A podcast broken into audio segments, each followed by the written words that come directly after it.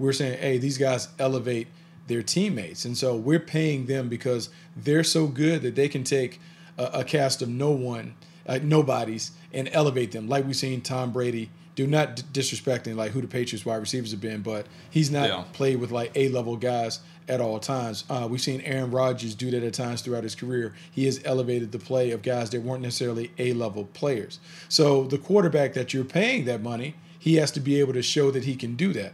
Now, the problem comes when you pay someone that kind of money and you know that they can't do it. So we've talked about it in trucks and trailers parlance, where trucks, guys like Aaron Rodgers and Russell Wilson, guys that can kind of carry the squad, well, you pay those guys.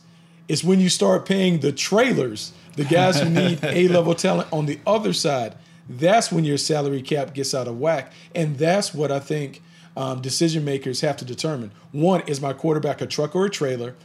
Two, can I hold a hard line when I tell him and his representatives, hey man, your guy's a truck. I'm not, he's, he's a trailer. I'm not overpaying him for what he brings to the table. And if you can find that elsewhere, I'm fine because I believe I can find another quarterback that is similar.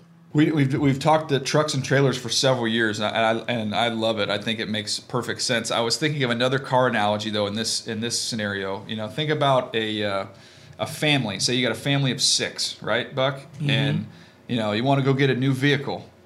Man, that sports car looks nice. Man, that thing is really nice. It is first class. I mean, that thing's comfortable. It's beautiful, but you can't fit all six people in that sports car. Uh, so you got to decide, like, okay, I'm going to pay the quarterback, but some of these other guys can't get in the car. There's no room for them. That is a great that is a great way to do it. Because yeah, like I, I used to like sports cars, but sports cars are a little dangerous, right? But my favorite car because I grew up a- across the street. Um, Danny Peebles grew up and he played for the Cleveland Browns for a little bit. So he used to come into the neighborhood when I was a high school senior. He had a white Corvette. I mean, nice. DJ, it was a, I mean, a spectacular Corvette, pearly white rims and everything. But the thing about a Corvette, it's only two seats in that thing. That's it. Like you can't get anybody in the back. And so when we're paying these quarterbacks like high end money, like Pat Mahomes, Pat Mahomes is a, I mean, people talk about him as a Ferrari or whatever it is, but I know it's only two seats in that car. so who are you leaving out? Does that mean that, hey, Travis Kelce, uh, Chris Jones. Chris, hey, we, we may have to circle back and pick, we might have to make two trips.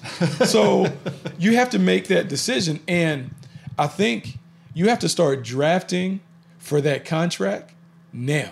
So when you think about the Kansas City Chiefs getting Mecole Hardman, I'm not saying he's there to replace Tyreek Hill, but it makes a lot, a lot of sense to go to Mecole Hardman if he flashes a little bit, sign him to an extension at real low money, right? Yeah. Big money for him, but low money based on what Tyreek Hill is, is making, and saying, yeah, Tyreek Hill, we're gonna go the other direction, or maybe Travis Kelce or somebody else.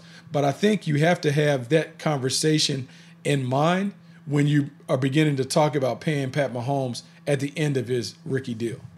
Yeah, and that's why I keep coming back to the importance of being able to draft well. You have to be comfortable with players leaving, knowing you're going to get comp picks, or you can trade players as they're going into their last year if you're not going to be able to resign them. But you've got to be able to, to get picks uh, when guys walk out the door, and you've got to be able to hit. The challenge is when you're when you're a guy's leaving and he's getting 15, 16 million a year somewhere else. You got to try and find a way to replace a 15 million dollar player with a third, fourth, fifth round pick.